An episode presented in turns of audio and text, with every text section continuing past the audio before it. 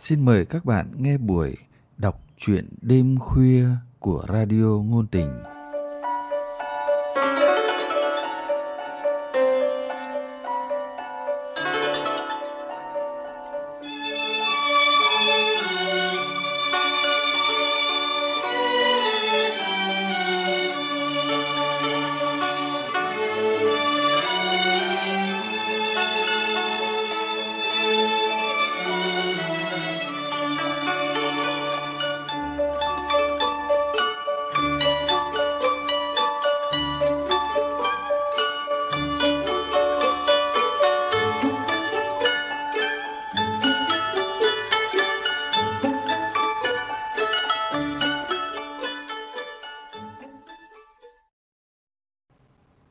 Các bạn thân mến, trong chương trình đọc truyện đêm khuya hôm nay, mời các bạn nghe truyện ngắn Lỗi ở những ngón tay của nhà văn Võ Hồng Thu qua giọng đọc Lâm Ngạn.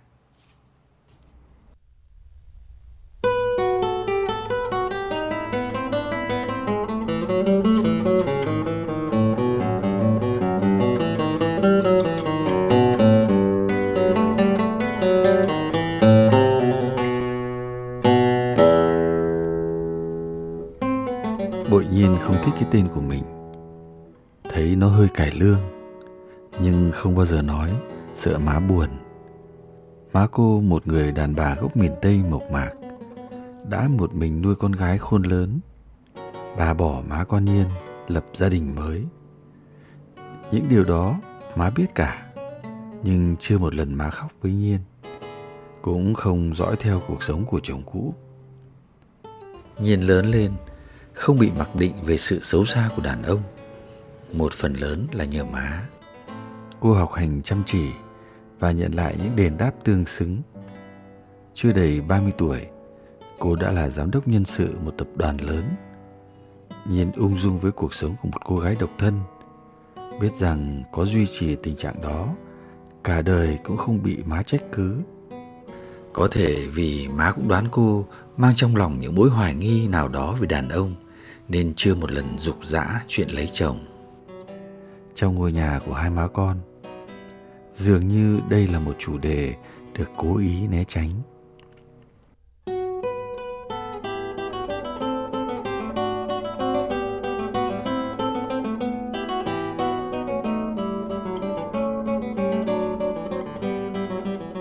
Công việc cả ngày của Bội Nhiên rất căng thẳng.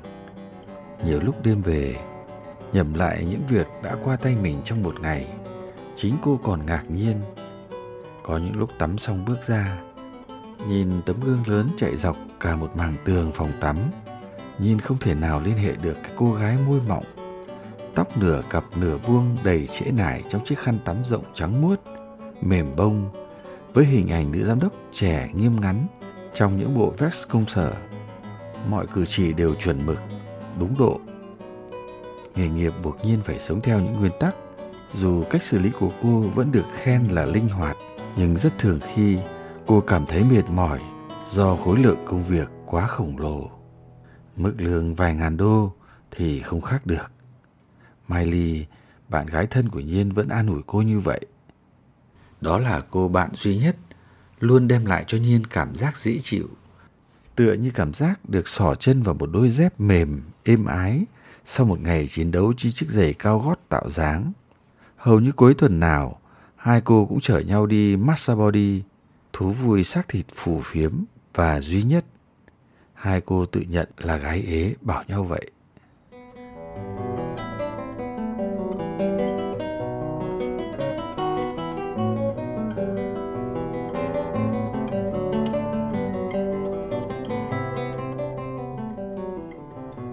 Spa quen của hai cô có chủ là người Việt Nam định cư ở nước ngoài, tồn tại đã hai chục năm trong một con ngõ rộng. Lạ là ngõ nối với một con phố nhộn nhịp giữa trung tâm thủ đô, thế mà chỉ vài bước chân đã như trong một bầu khí quyển khác. Khép cánh cửa spa vào là chạm vào cảm giác lọt vào chốn bồng lai. Ánh sáng trong spa lúc nào cũng cho người ta cảm giác đang là sáu giờ chiều, dịu dịu, ma mị. Không gian tràn ngập mùi thảo dược tự nhiên, dịu dàng đến siêu thực. Nhân viên spa không quá thể hiện sự chằm bặp đến mức thô thiển với khách, nhưng vẫn cho người ta có cảm giác được chăm sóc tỉ mỉ. Trong khung cảnh này, tự dưng ai cũng nói khẽ hơn. Bộ quần áo thô màu nâu đất được cô nhân viên nhẹ nhàng đặt vào cái giỏ mây hình chữ nhật. Khách tự mang giỏ mây đó vào khu vực thay đồ, sau đó sẽ vào phòng đá nóng. Trong phòng, đèn sáng le lói, nhạc không lời văng vẳng, cực làm dịu thần kinh.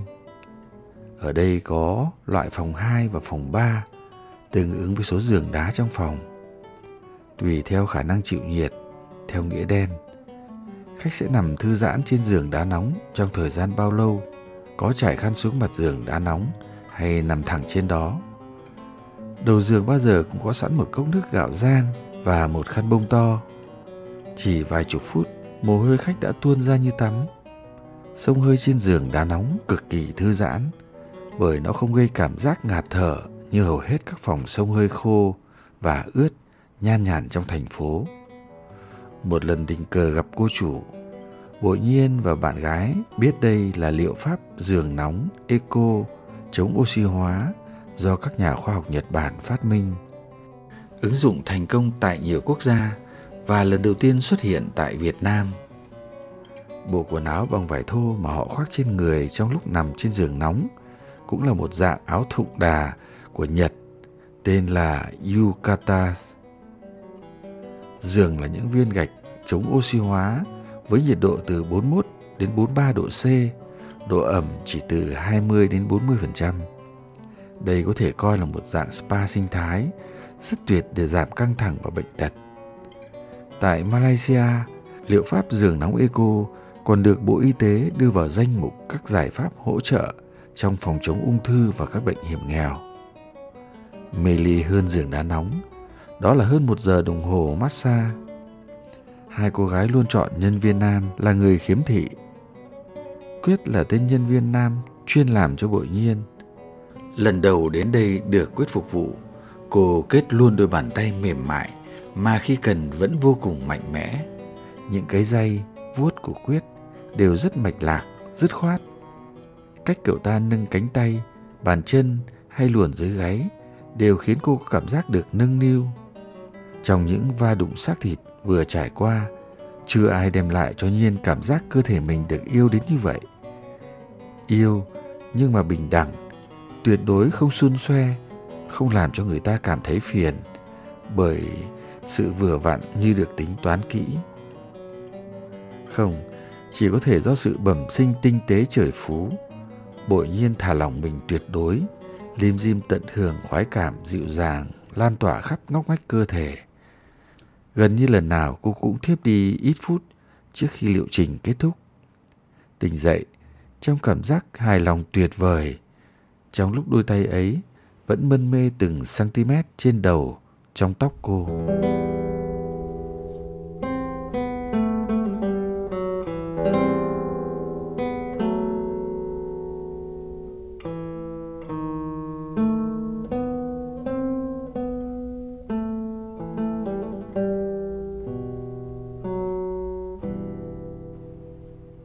Một lần Mai Ly bận đột xuất, trong khi đã hẹn cùng nhau đi spa.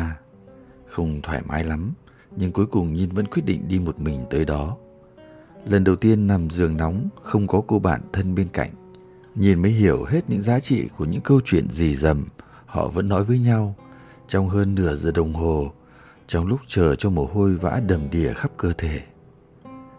Lúc lên tầng hai vào phòng massage, Quyết hỏi ngay: "Hôm nay bạn chị không đi cùng ạ?" Nhiên hơi ngạc nhiên khi thấy Quyết tinh chẳng khác gì người sáng mắt, nhưng cô ậm ừ đáp lại, âm thanh chắc chỉ đủ để chính cô nghe thấy. Không hỏi thêm nữa, Quyết mẫn cán bắt tay vào công việc như thường lệ. Được một lúc thì Nhiên nhận ra là đi massage một mình cũng không giảm đi bao nhiêu khoái cảm, bởi vì trong không gian đó các cô thường tuyệt đối im lặng hưởng thụ. Cô nhanh chóng cảm thấy người rũ ra, chìm dần, chìm dần vào giấc ngủ.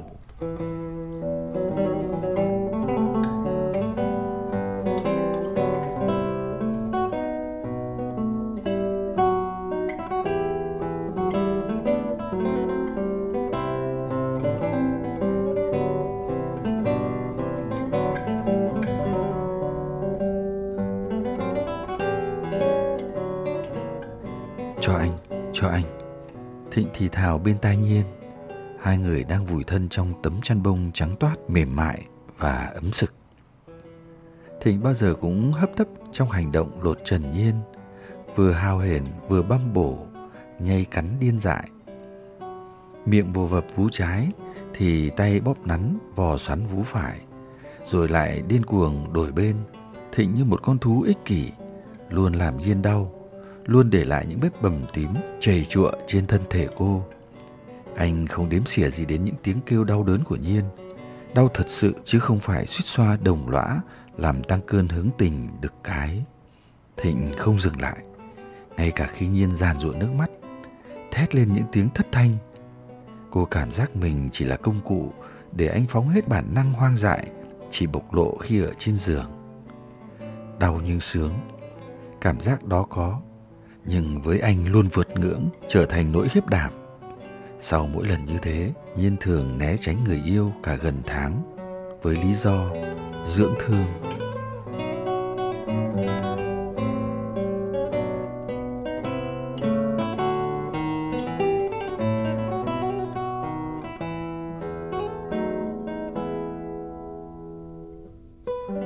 Thịnh cũng rất bận và hao tổn sức vào công việc. Cũng có thể anh còn có những phương án hai nữa, nên ít khi nài nỉ Nhiên ở mức khiến cô động lòng. Tuy nhiên, chưa bao giờ Nhiên có ý định rời bỏ Thịnh. Sự hãi hùng trong sách do anh đem tới thực ra cũng như liều thuốc tẩy mạnh, làm cho Nhiên cảm giác được sống thật. Ở đó cô trần trụi, thả lòng bản thân, thậm chí có thể tục tĩu mà không bị lo đánh giá. Điều đó khiến cô cảm thấy dễ chịu đựng hơn với cuộc sống gồm toàn những nguyên tắc, lịch sự nhưng lạnh lùng. Thịnh còn nhiều ưu điểm nữa. Anh hào hiệp, đang tự do lại không luôn miệng hỏi cô về một đám cưới, điều Nhiên ít muốn đề cập nhất. Một người yêu văn minh. Chính vì thế mà mối quan hệ này tồn tại đã vài năm. Và lại thực lòng, nhiều lúc Nhiên cũng cảm thấy nhớ anh. Giá những vồ vập nồng nhiệt ở cấp độ của anh trong vài phút đầu, nó sẽ kéo dài trong cả hiệp. Cô sẽ thấy đời hoàn hảo hơn biết bao. Bội Nhiên không ngần ngại nói với người yêu như thế, nhưng ngựa chứng vào cuộc là quên biến hết. Chỉ có lần này rất lạ, anh đã biết nhẹ nhàng. Cho anh, cho anh. Giọng Thịnh bao giờ cũng nhẹ nhẹ, và lần này hành động của anh cũng có chút gì đó thay đổi. Bội Nhiên đắc ý, sung sướng vì những phàn nàn của mình cuối cùng cũng có kết quả. Bàn tay vuốt ve quanh bầu vú, tuy rất mạnh, miết nhưng không vò xé.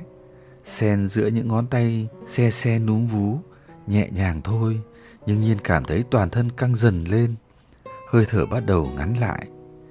Những vòng tròn sao động lan dần từ vú phải, vú trái lan xuống bụng. Dường như có những cơn co giật rành đâu đó, không định vị được, nhưng rõ ràng sự phấn hứng đang lan truyền khắp người cô như sóng điện. Chưa bao giờ cô có cảm giác bị kích thích dữ dội như thế. Không chịu nổi, cô uốn người theo cơn thèm muốn đang dần dật trong máu. Tay vội vàng tìm tay anh, định kẹp giữa hai đùi nóng rực của mình, thì giật thót mình, nhận ra mình đang nằm ngửa trên giường massage. Bàn tay, phải rồi, bàn tay đang vuốt ve bầu ngực của cô là bàn tay Quyết. Bội Nhiên chợt tỉnh táo như chưa hề rơi vào giấc ngủ thiếp. Bản năng kiềm chế lâu năm do công việc của một giám đốc nhân sự khiến cô không vội kêu lên hay có một hành động khiến cậu ta ngượng. Dù trong phòng chỉ có hai chị em, cô khẽ lắc người, dùng một bên bắp tay khẽ gạt bàn tay của cậu ta. Lập tức bàn tay kia rụt lại, chuyển xoang xoa vuốt dưới gáy cô. Những gì diễn ra tiếp theo cứ như trong một màn kịch câm. Cả hai không ai nói với ai một lời nào. Nhiên nhẹ nhàng đặt tiền boa vào tay Quyết sau khi đã mặc xong váy áo. Tuyệt nhiên không nói ra mấy lời cảm ơn như thường lệ.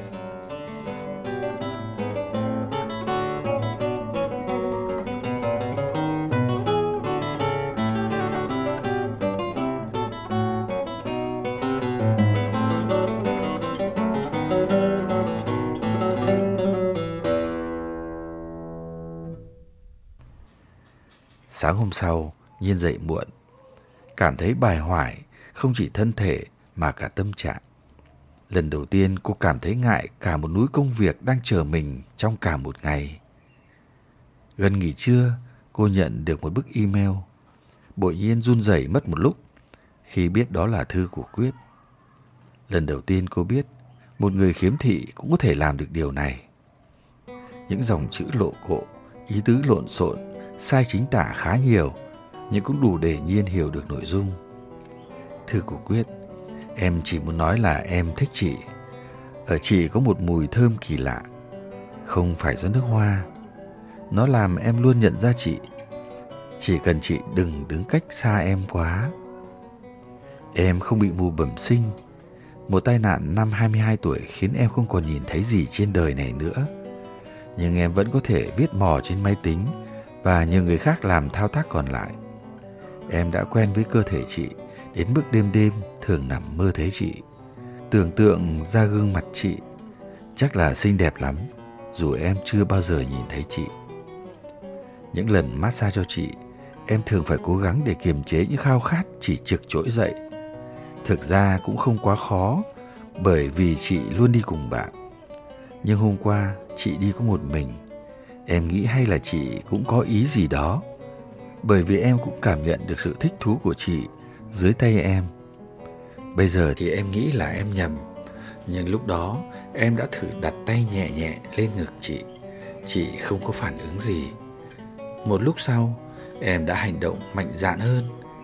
Sự đáp ứng từ chị khiến em nghĩ rằng chị không thờ ơ với cảm xúc của em. Em muốn nói với chị là em vô cùng hạnh phúc. Em thấy đời em không còn hoàn toàn tăm tối như trước nữa. Em thật không thể tin được là chị cũng chấp nhận em. Nhưng sau đó, cái gạt tay của chị cho em biết là em nhầm. Vậy em muốn viết thư xin lỗi chị. Nếu như chị quên được chuyện đó đi thì em rất cảm ơn.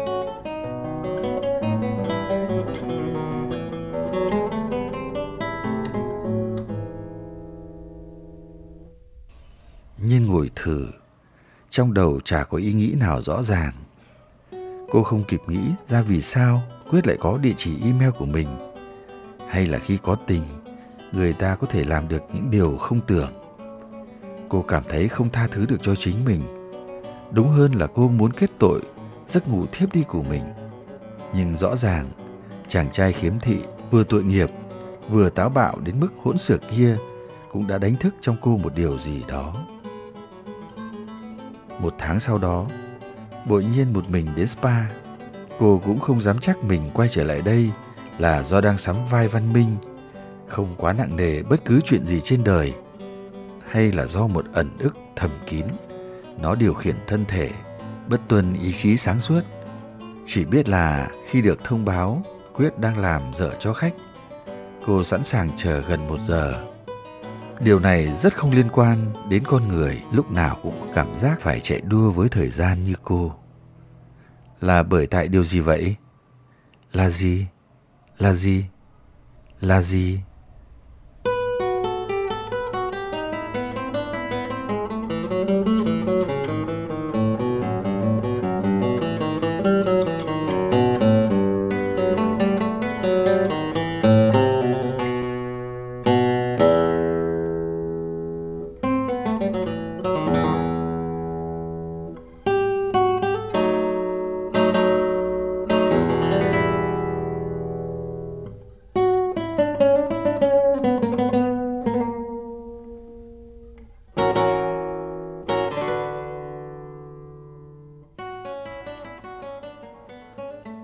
Các bạn thân mến, các bạn vừa nghe xong truyện ngắn Lỗi ở những ngón tay của nhà văn Võ Hồng Thu. Để tiếp tục theo dõi chương trình, mời các bạn nhấn nút đăng ký, subscribe và nhấn nút like nếu các bạn thích thú những câu chuyện này. Xin chân thành cảm ơn các bạn.